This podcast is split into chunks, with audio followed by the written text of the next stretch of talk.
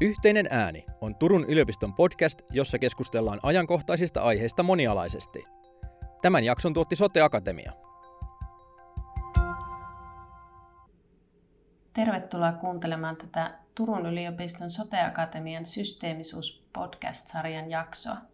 Mun nimeni on Kirsi Hokkila. Mä toimin projektipäällikkönä Joensuun seudun omaishoitajien Alisa-projektissa, jossa tuetaan perheitä, joissa vanhempi on vakavasti sairastunut, ja nimenomaan näiden perheiden lapsia. Mä olen myös Turun yliopiston väitöskirjatutkija, ja mun tutkimus liittyy niin sanottujen sisote-ammattilaisten moniammatilliseen yhteistyöhön näiden vakavasti sairastuneiden vanhempien lasten ehkäiseväksi tukemiseksi, ja liippaa siis hyvin läheltä meidän tämän päivän keskustelun aihetta. Mä olen siis tänään keskustelemassa 3 asiantuntijan kanssa systeemisestä ja suhdeperustaisesta ajattelutavasta ja systeemisestä työotteesta tällaisten perheiden kanssa työskentelykontekstissa. Meitä kaikkia 4 keskustelijaa yhdistää ymmärrys ja kokemuksetkin siitä, että usein kun vanhempi sairastuu vakavasti, joko fyysisesti tai psyykkisesti, lapset hyvin usein jäävät näissä tilanteissa näkymättömäksi ja ilman tukea, tai että useimmiten apu näille perheille ja lapsille tulee aivan liian myöhään. Niinpä me ollaankin tänään pohtimassa sitä, että kuinka näitä lapsia voitaisiin paremmin ja varhaisemmin tukea näissä tilanteissa. Ja erityisesti sitä, että millaisia keinoja ja hyötyjä systeeminen ja suhdeperustainen viitekehys voisi näihin tilanteisiin tarjota. Mutta käydään ensin esittäytymiskierros. Kerrotteko, keitä te olette ja miten teidän työnne linkittyy tähän keskustelun aiheeseen ja näihin kyseessä oleviin perheisiin ja lapsiin? Haluaako Saija vaikka aloittaa? Joo, eli mä oon Saija Vestalund-Cook. Mä työskentelen Folkhälsanilla perheet ja suhteet -osastolla asiantuntijana, jossa sitten muun muassa toimin systeemisen työotteen kouluttajana ja olen myös väitöskirjatutkijana Turun yliopistolla, ja mä tutkin vanhemmuuden uupumusta, lapsuuden haitallisia kokemuksia ja toivoa. Eli aika lailla tämän saman aiheen äärellä ollaan. Kiitos. Entäs sitten Mikot? Haluaako Mikko R. aloittaa? No, tervehdystään tämän Pohjois-Karjalasta Siun soteesta palliatiivisesta keskuksesta, jossa nyt 1,5 vuotta tämmöisessä uudessa tehtävässä psykososiaalisen tuen asiantuntijahoitajana on työskennellyt parantumattomasti sairaiden ihmisten ja heidän läheistensä kanssa. Aiempi työkokemus mulla on tuolta lastenpsykiatrialta vähän reilu 30 vuotta. Siellä kaikenlaisten perheiden kanssa on tullut kaikenlaista puuhailtua. Kiitos. Sitten toinen Mikko. Joo, tervehdys vaan minunkin puolestani. Eli olen Vauhkosen Mikko Joensuun kaupungin hyvinvointipalveluista. Työskentelen täällä hyvinvointipedagogin nimikkeellä. Mulla on erityisluokanopettajan tausta ja mietin, että osaltani systeemisyys linkittyy tällä hetkellä täällä Joensuun seudulla tehtävän perhekeskustyöhön, jota tehdään yhdessä Siun soten, kaupungin järjestöjen ja seurakunnan kanssa. Joo. No, aloitetaanko sillä, että kertokaa, että mitä tämä systeeminen viitekehys tai ajattelutapa teille, nimenomaan sinulle, tarkoittaa. Haluaako Saija taas vaikka aloittaa?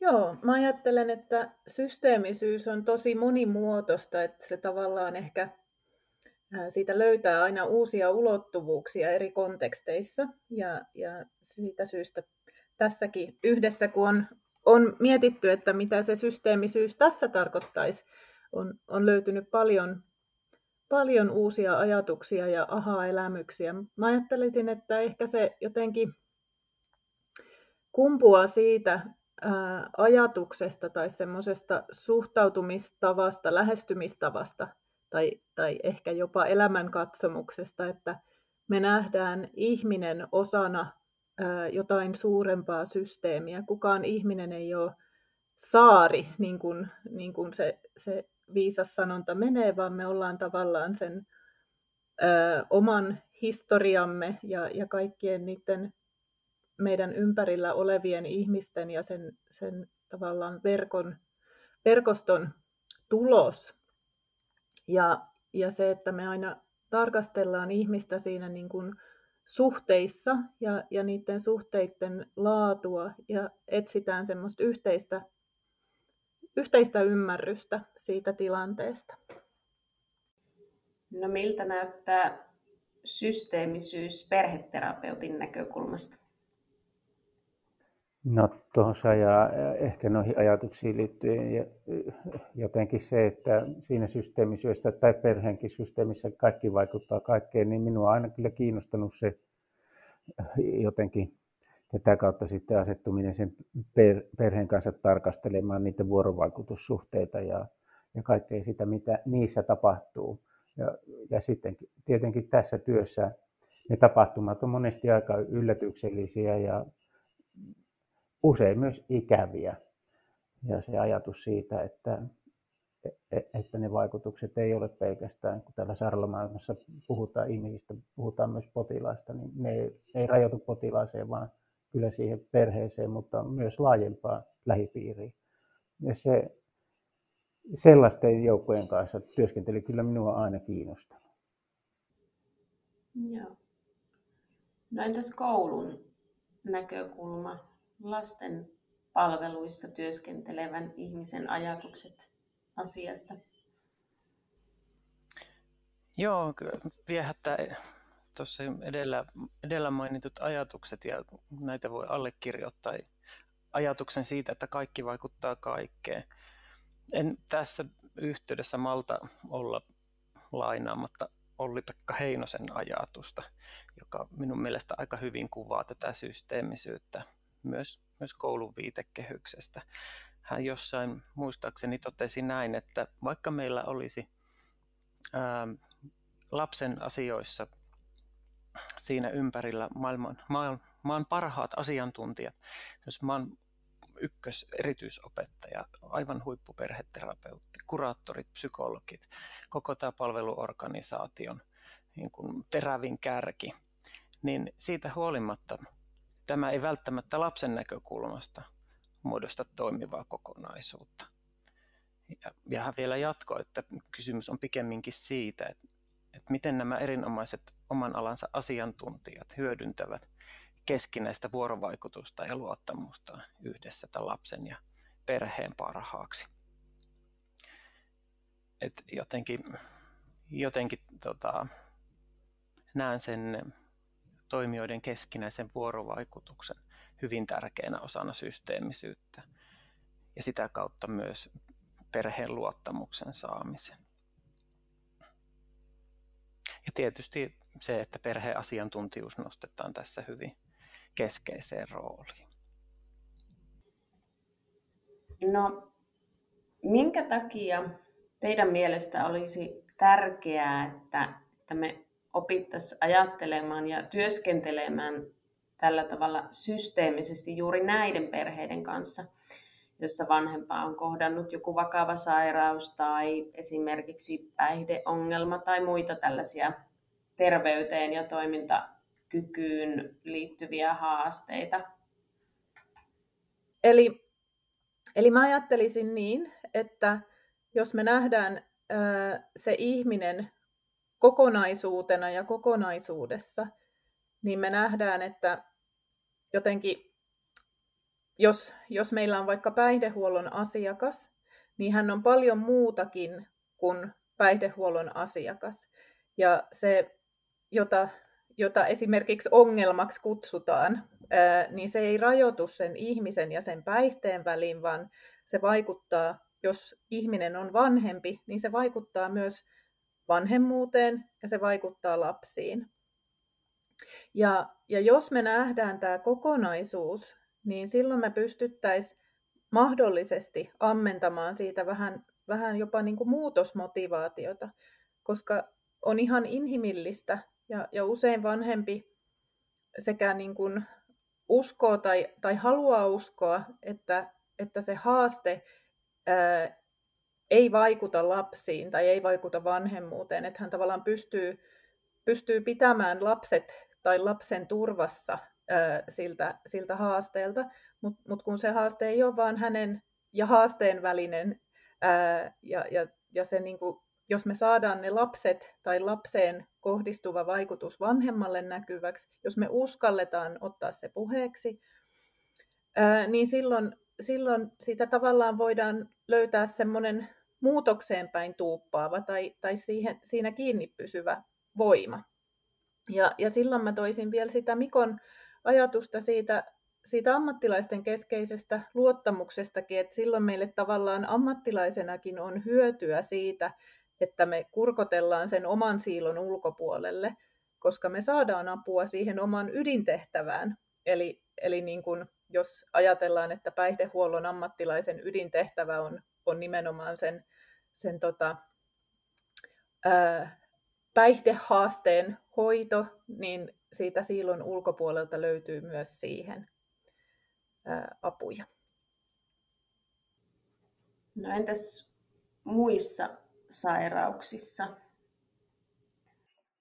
No kyllä kai siis tuossa jotenkin, jos ajattelee siilo tai sitten täällä terveydenhuollon puolella tätä sairaus- tai ihmiskeskeisyyttä, perhekeskeisyyttä, se, että kyllähän tämä systeeminen työote sitten työntekijältä vaatii sitä, että on se pyrkimys pois. Onpa sitten kysymys päihteiden kanssa puntaroivoista ihmisistä tai täällä palliatiivisessa parantumattomasti sairaasta ihmisestä, että jos se hoito ja kaikki tuki keskittyy tavallaan siihen sairauden tai oireiden hoitoon, niin ajattelen, että ollaan vähän vikatiellä, vaan että ne vaikutuksethan on paljon laajempia ja monenlaisia.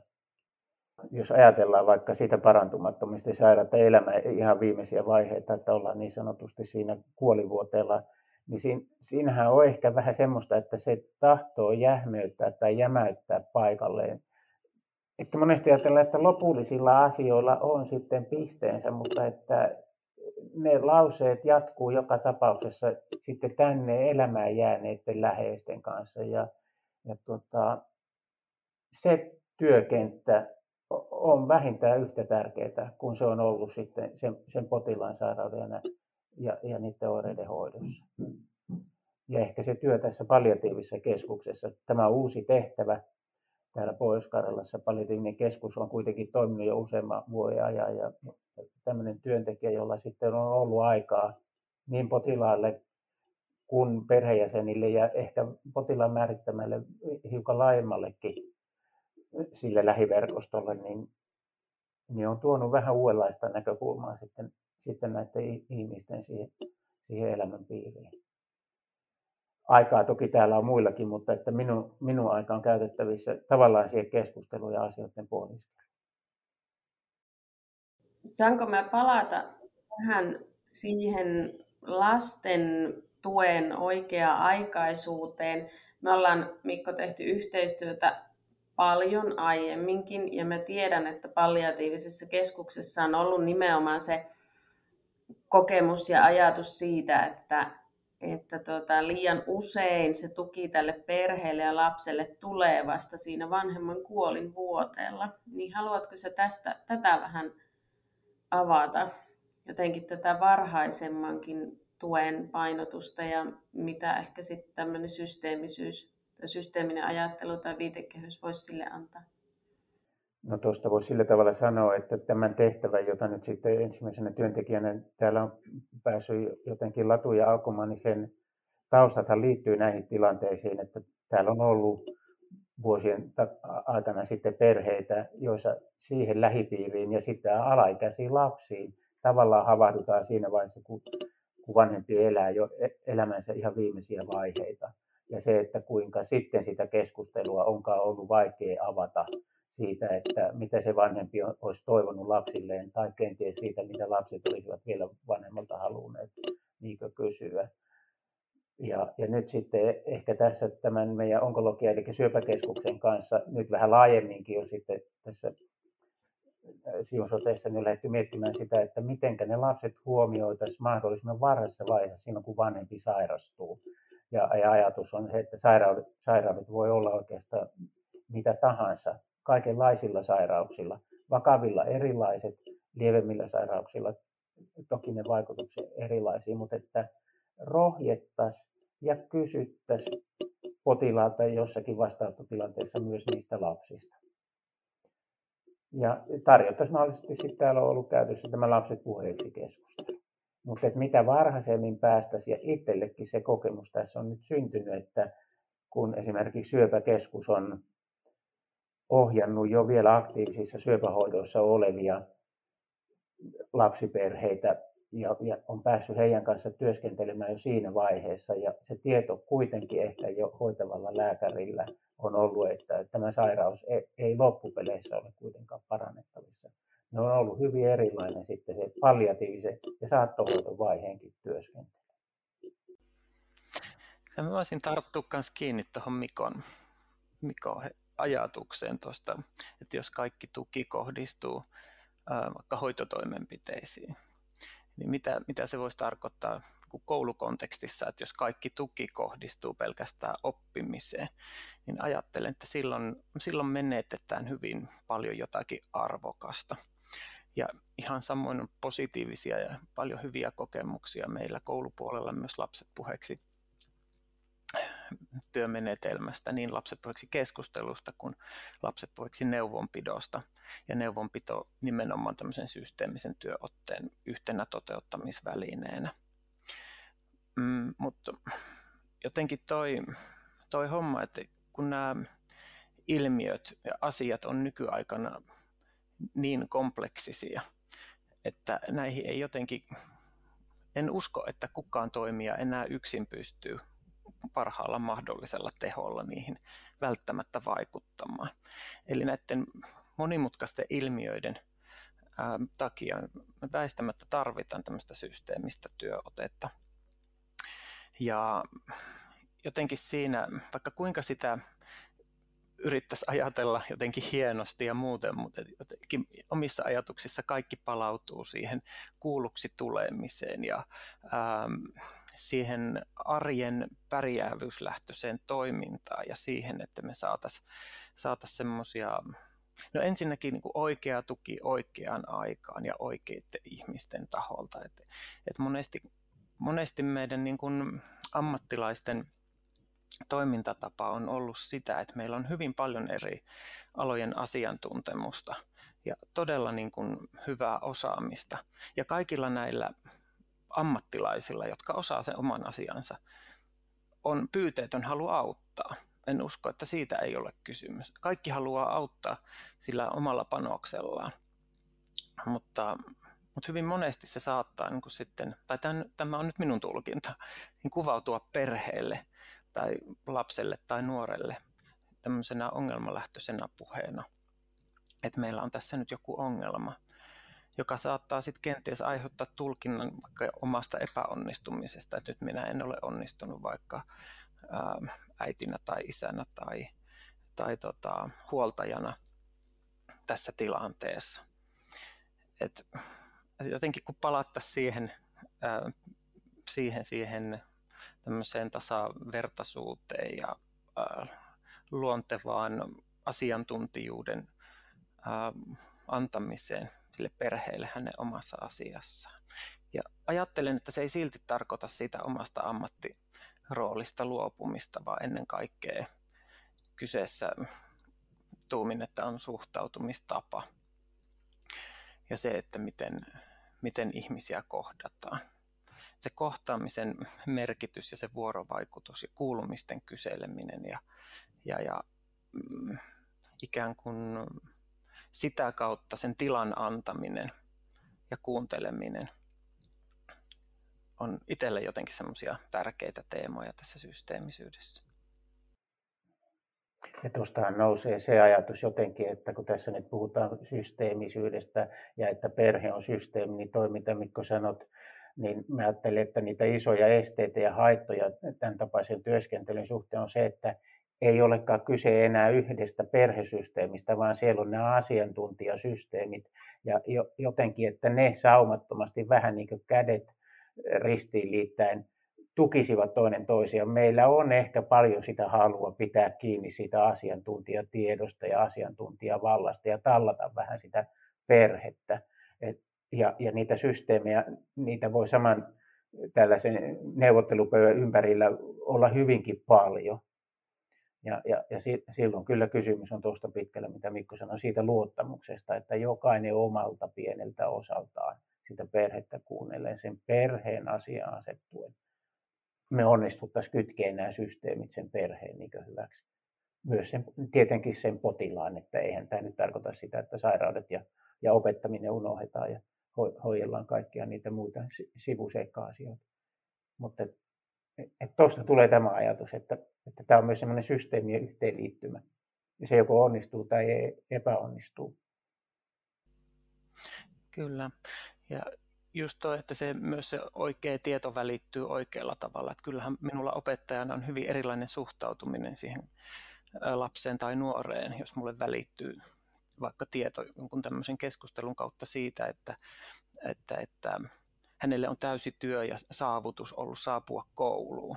Niin että hän on vaikka laittanut välipalat tai aamupalat koko perheelle ja sen takia ollut vaikka myöhässä koulusta. Jos minun suhtautuminen on sitten siinä tilanteessa, että no miksi olet myöhässä versus se, että onpa kiva kun tulit. Ei sillä niin väliä ole, että onko sulla reppua mukana. Pääasia, että tulit. Niin sillä on huikea ero. Ajattelisin, että sen tämmöisen kokonaisvaltaisen tukemisen näkökulmasta sille lapselle. Ja sitten tuohon vielä haluaisin sanoa siitä, kun opettajan roolista, että itsellä mulla oli kokemus siitä, että näiden kompleksisten ilmiöiden taustalla, että kun minä toimin opettajan professiosta käsin, niin minä olen hoitanut sen työn silloin hyvin, kun olen saanut nämä ongelmat ratkaistua. Että se on minun tehtäväni. Et huomaan selkeästi jonkun probleeman, kenties juurisyynkin. Niitä ei aina tiedä, mutta jos vaikka olettaisiin, että se juurisyy olisi, ja yrittää ratkaista sitä, niin se aiheuttaa monesti ihan suunnatonta tuskaa ja kenties niin kuin kokemuksen siitä, että olen epäonnistunut työssäni, kun en saanutkaan tätä kompleksista ilmiötä nyt ratkaistua. Ja se on täysin niin kuin vinoutunut ajatusmalli, kun sitä tälleen näin pohtii. Mutta se oli hyvin niin kuin voimakkaana ainakin minulla siinä omassa työssä, että silloin olet onnistunut, kun ratkot ongelmia. Ja vaikka järki sanoisikin, että kukaan ihminen ei yksin niitä ratko, niin silti minusta on hyvin oleellista tunnistaa, että myös siellä saattaa taustalla velloa se tunne silti siitä, että sen, ikään kuin se järki ei välttämättä selitä sitä tunnetta pois. Että nämä on niin kuin hyvin monisyisiä ilmiöitä. Ajatteletko sä, että tämä systeemisyys tai sen ymmärtäminen tai omaksuminen on jotenkin muuttanut sinun ajatuksia tuohon liittyen, mitä sanoit?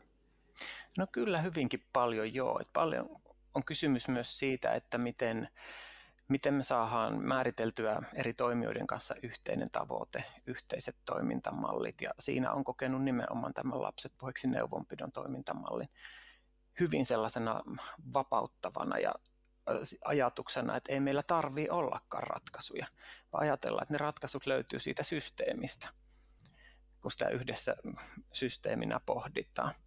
Että kyllä se on tuonut siihen sellaista, sanotaanko, että toivon näkökulmaa ja sitä, että yhdessä me tästä asiasta selvitään. Mä mietin, Mikko, tuosta sä nostit tosi paljon tosi tärkeitä asioita. Mutta jotenkin mä haluaisin vielä tarttua tuohon niinku kohtaamisen valtavaan merkitykseen ja tärkeyteen, että niinku meidän ei aina edes tarvitse tietää, mitä siellä taustalla on, ja silti se kannatteleva kohtaaminen on niinku ihan avainasemassa. Ja silloin me tavallaan, paitsi että me päästään siitä ongelmakeskeisyydestä, niin kenenkään ei tarvitse niin kuin pelastaa sitä koko maailmaa, ja silti siinä tapahtuu jotain hyvin oleellista. Mietin, Karen Treisman sanoi, että jokainen kohtaaminen on interventio. Ja musta siinä piilee niin kuin jotenkin sen asian ydin. Ja mä en malta olla mainitsematta, mä luin, että Kaliforniassa on kokeiltu semmoista handle with care-systeemiä, joka miksi se ei toimisi esimerkiksi Vilmassa, että jos tiedetään,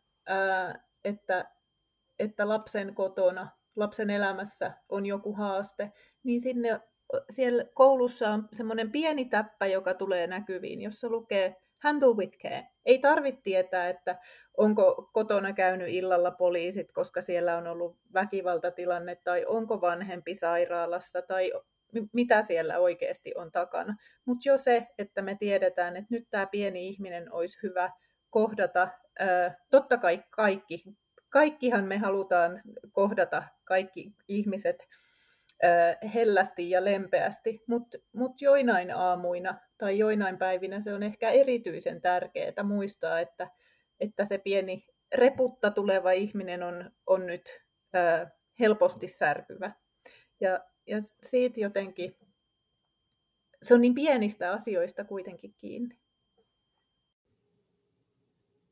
Mun mielestä toi on ihana ajatus ja todellakin semmoinen, mitä meidänkin kannattaisi ehkä harkita otettavaksi käyttöön. Huikea. Oliko teillä muita ajatuksia vielä? No tähän voisin taas sanoa tämmöisen lainauksen. Työelämäprofessori Mika Niemelä on sanonut, että mitä paineisempi lapsen tai perheen tilanne on, niin sitä tärkeämpää tavallisuudesta tulee. Että tuohon Saijan mainitsemaan kohtaamiseen, että jotenkin se on myös hyvin jotenkin helpottavaa tai vapauttavaa ajatella, että ei näin niin kuin rakettitiedettä loppujen lopuksi ole, vaan hyvin yksinkertaisia pieniä asioita, jossa syntyy kokemus, että nyt tässä tämä juttu on yhteinen. Ja eräs äiti totesi minulle, että häntä on eniten auttanut semmoinen toimija, joka hänelle loi nimenomaan juuri tämmöistä toivon ilmapiiriä. Että kyllä teillä on varmaan todella niin kuin hankala toi tilanne, mutta te ette ole yksin tässä. Että kyllä me tästä yhdessä selvitään. Ja ajattelen, että sillä ei ole niin väliä tässä systeemisyyden viitekehyksessä, että kuka sen luottamuksen tai kuka sen yhteyden sinne perheeseen saa. Oli se sitten joku ammattilainen tai vaikka hyvä ystävä tai naapuri. Mutta oleellista on jotenkin se, että miten se yksi toimija, joilla on tämä luottamuksellinen suhde, niin hyödyntää sitä luottamussuhdetta koko ajan yhdessä tämän perheen kanssa keskustellen siitä, että mitä sitten saataisiin muuta toimijajoukkoa siihen ympärille. Ja taas viittaan tähän LP-neuvonpitoon, että siinä jotenkin sen erottaa tämmöisistä koulun näkökulmassa tai koulussa pidettyistä monialaisista asiantuntijaryhmistä se, että siinä korostuu hyvin paljon tämä tilanteen tai tämmöisen monialaisen ammatillisen palaverin tai kokoontumisen valmistelutyö yhdessä sen perheen kanssa. Sovitaan, mistä puhutaan, mistä ei puhuta, kuka puhuu. Mitkä on ne täsmäasiat, joihin tässä nyt halutaan perheen näkökulmasta ratkaisua? Ketkä teidän mielestä voisi tässä tilanteessa teitä auttaa? Eikä automaattisesti kasata sellaista sinällään niin kuin asiantuntevaa joukkoa, delegaatiota, ja sitten se monesti hämärtyy se itse asia. Mutta toki ajattelen, että systeemisesti myös toimitaan hyvin paljonkin jo nytkin, mutta että hyvä tästä on pitää keskustelua yllä ja kehittää tätä systeemiä edelleen ja napata tästä järjestelmästä sellaiset toimivat osaset laajempaankin käyttöön. Sulla vilahti, Mikko, tuossa se jotenkin myös se, ne tavallaan suojaavat tekijät ja mä mietin, että sekin on tosi tärkeää, että me nähdään ei vaan kaikki se, mikä kuormittaa, vaan myös kaikki se, mikä suojaa. Ja nimenomaan niin päin, että me kysytään ja kuunnellaan se niiltä ihmisiltä itseltään, koska niitä ei useinkaan ulkoapäin tunnista. Ei kuormittavia, mutta ei välttämättä niitä suojaaviakaan tekijöitä, kun ne on usein meille jokaiselle aika erilaisia. Ja siellä voi olla sekä ihmisiä että asioita, mitä ei muuten tulisi huomattua. Tuossa jotenkin, mitä Mikko sanoi, että paljon tällä tavalla varmasti työskennellään, ja niin toki onkin, mutta että kyllä ajattelen sitten, että liian usein vielä jotenkin mennään vähän se asiantuntijuus edellä ja kysellään niitä itselle turvallisia kysymyksiä, kun mä ajattelen, että se kuitenkin sen kaiken kiireen, ollaanpa sitten sosiaali-, terveydenhuolto tai siellä opetustoimen puolella, niin me kaikki tiedetään, että miten kiire olisi ennättää tehdä kaikki se, mikä pitää tehdä. Niin mä ajattelen, että se vaatii myös kuitenkin sitten työntekijältä melkoista rohkeutta, että hän vähän lähtee poikkeavalle polulle ja kysyy vaikka niistä lapsista, tietämättä, että mitä se Pandoran lippaan avaaminen sitten tarkoittaa.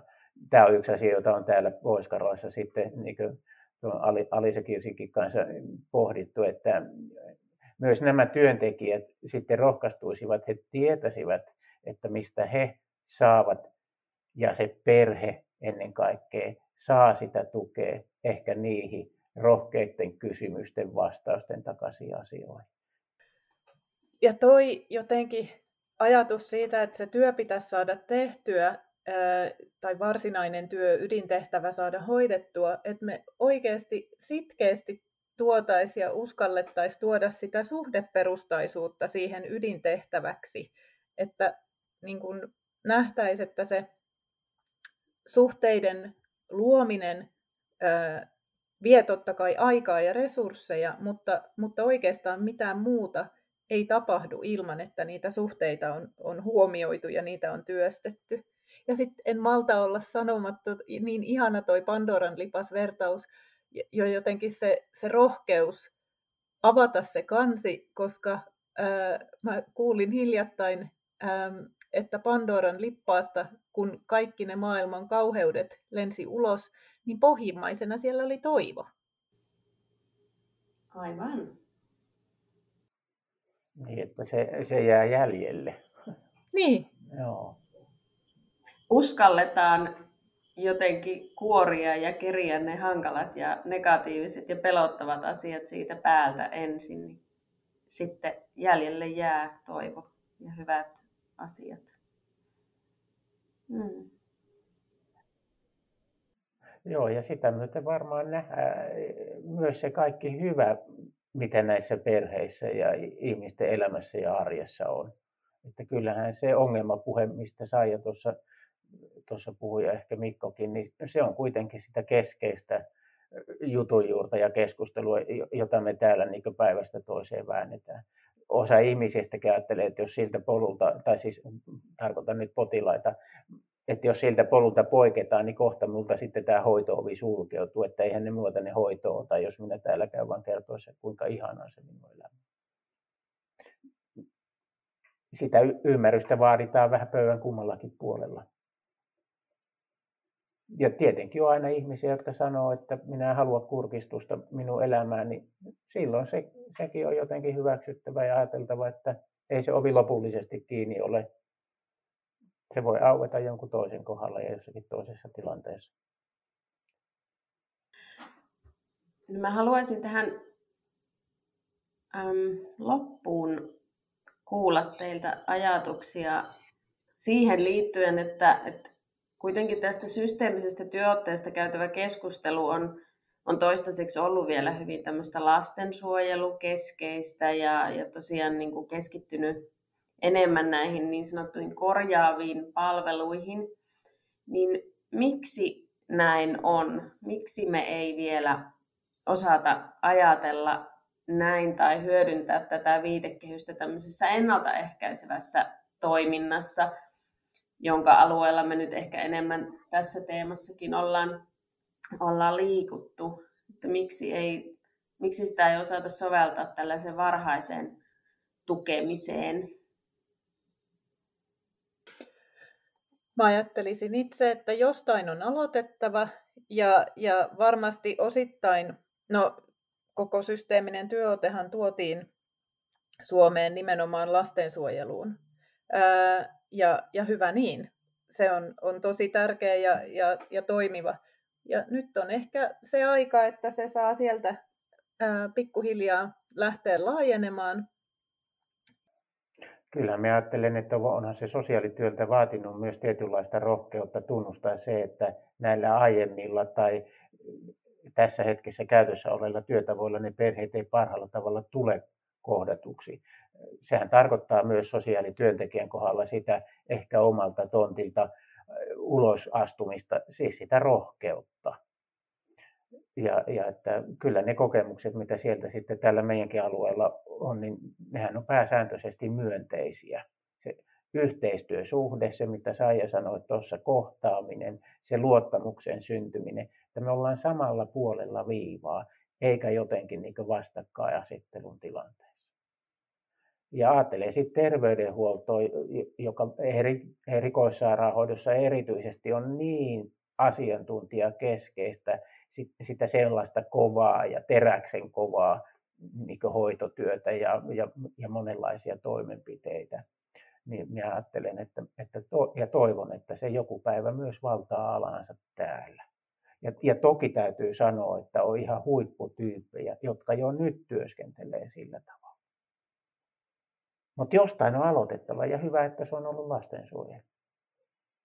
Niin ajattelen myös sitä, että kuinka iso merkitys sitten tämmöiset uudet työtavat, onpa se systeemisyys tai mikä tahansa, niin voi saada sitä jalansijaa ja juurtuu, niin on se, että tavallaan nämä meidän organisaatiot sieltä ylhäältä käsin, ylhäältä alaspäin, alhaalta ylöspäin sitoutuu johonkin uudenlaiseen malliin. Ja tällä hetkellä täällä se, Pohjois-Karjalassa on ollut tämä lapset puheeksi työtapa, mutta että myös lastensuojelun puolella sitten tämä HACNin malli, eikä tämä tämmöinen systeeminen lähestymistapa. Ja se, mikä on sitten ilahduttanut, niin on jotenkin se, että siinä on myös johto mukana. Niitä asioita on kirjattu ja jossakin kokouksissa käsitelty. Se ei ole enää yksittäisen työntekijän varassa. Toi ajatus on kyllä tosi tärkeä, että systeemisyys, vaikka se on nimenomaan sitä läsnäoloa ja ajan ja tilan ottamista ja kohtaamista ja niitä suhteita, niin se vaatii myös niitä rakenteellisia muutoksia ja rakenteellista mahdollistamista ja niin kuin strategiaa ja sitä johdon linjausta ja tukea sille, että tämä on ylipäätään siellä arjessa mahdollista. Kyllä, ja kyllä se vaatii tilaa myös sitten siellä yksittäisten työntekijöiden työskennellessä näiden ihmisten ja perheiden kanssa, että se, että sinne vaan mätetään aina jotakin lisää, niin ei onnistu. Ja täällä esimerkiksi lapset puheeksi -keskustelun ympärillä on ihan tämmöinen esimiestaso on tehnyt aika paljonkin töitä esimerkiksi kouluterveydenhoitajien suhteen, joillekaan kaikenlaisia mittareita ja niitä tulee koko ajan lisää, että sille on myös löydyttävä se aikansa, muuten se unohtuu. Ja osittain harmillista joissakin yksiköissä on vähän niin ehkä käynytkin, että se aikaresurssi tulee sitten vastaan. Ja siinähän onkin sitten myös arvokysymys, että mittarit voi olla ihan hyvästä, niitä on hyvä käyttää ja niillä saadaan paljon näkyväksi, mutta mitä me oikeasti niillä mittareilla mitataan, miten me määritellään se tavoite tai miksi me sitä työtä tehdään, milloin me ollaan tyytyväisiä.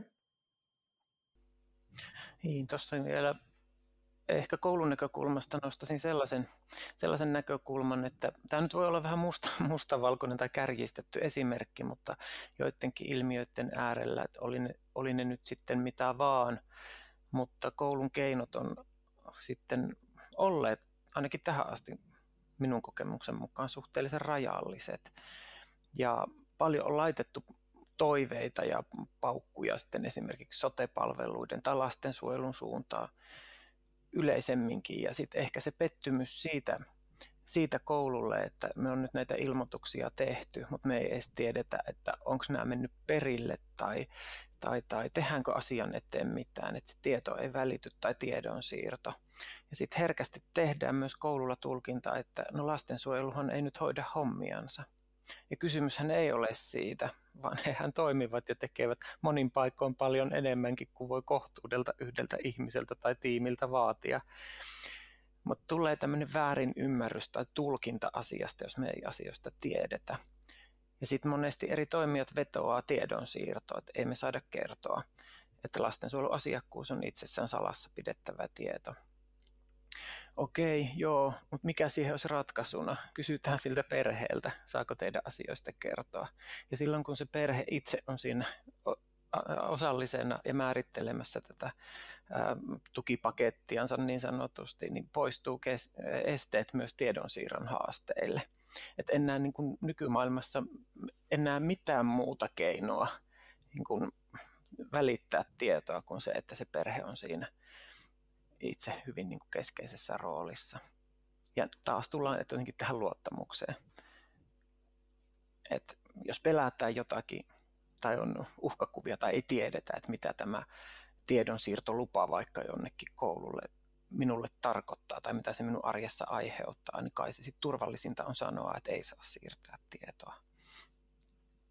Joo, se on huiden tärkeää toi, että yksilöidään se tieto, mitä siirretään, että se ei tarkoita suinkaan sitä kaikkea tietoa, mitä ihmisestä tai perheestä jollakin toimijalla on olemassa, vaan että siihen hetkeen liittyvä olennainen tieto siirtyy.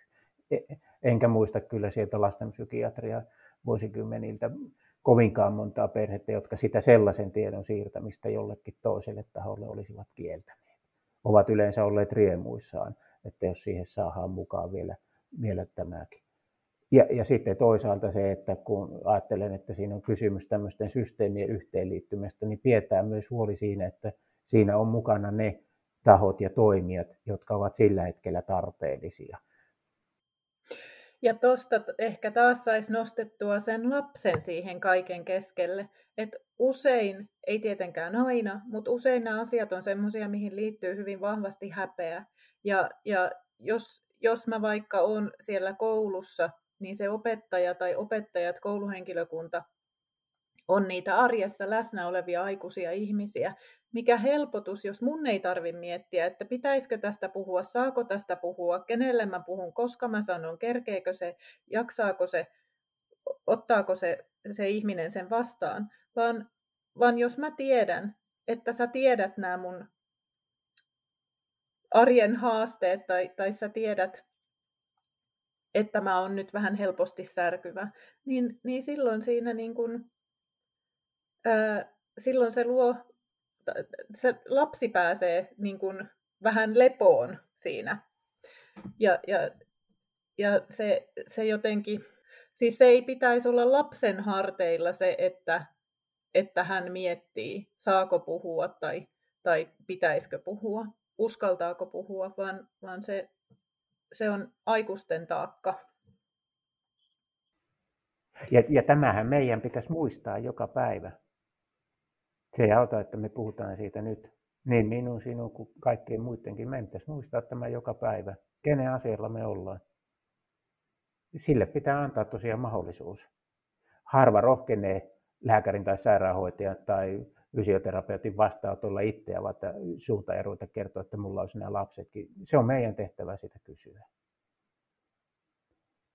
Ja se on valinta. Joka kerta kun tapaa potilaan ihmisen, niin se on meidän valinta, että kysytäänkö me lapsista tai kysytäänkö me ylipäätään mistään asioista. Joskushan potilaat antaa palautetta tästä, että tuntuu, että ei siellä mistään kysytty. Lääkäri vaikka tuijotteli sitä tietokoneruutua ja katseli sieltä sitä minua asiaa. Sehän voi olla jäätävimmillään tätä, mutta että me valitaan se, kysytäänkö me vai ei.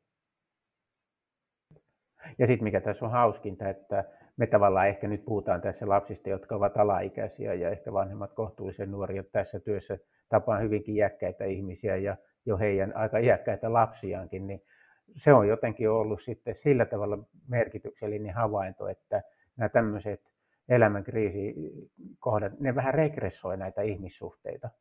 Siitä iäkkäästä 90-vuotiaasta äidistä ja ehkä 60-vuotiaasta lapsesta, niin he niin kuin palaa ajassa taaksepäin. Heistä tulee se äiti ja tytär jossakin siellä kaukaisuudessa. Niin, että onko loppujen lopuksi kysymys mistään muusta kuin kohtaamisesta? Mun mielestä tähän ajatukseen on hyvä lopettaa tämä keskustelu. Nostit todella tärkeän pointin ja ajatuksen tähän loppuun meille kaikille mietittäväksi ja jalostettavaksi ja sovellettavaksi käytännön elämään ja arkeen ja siihen työhön. Minä kiitän teitä lämpimästi kaikkia keskustelijoita tästä keskustelusta. Kiitos. Kiitoksia. Yhteinen ääni.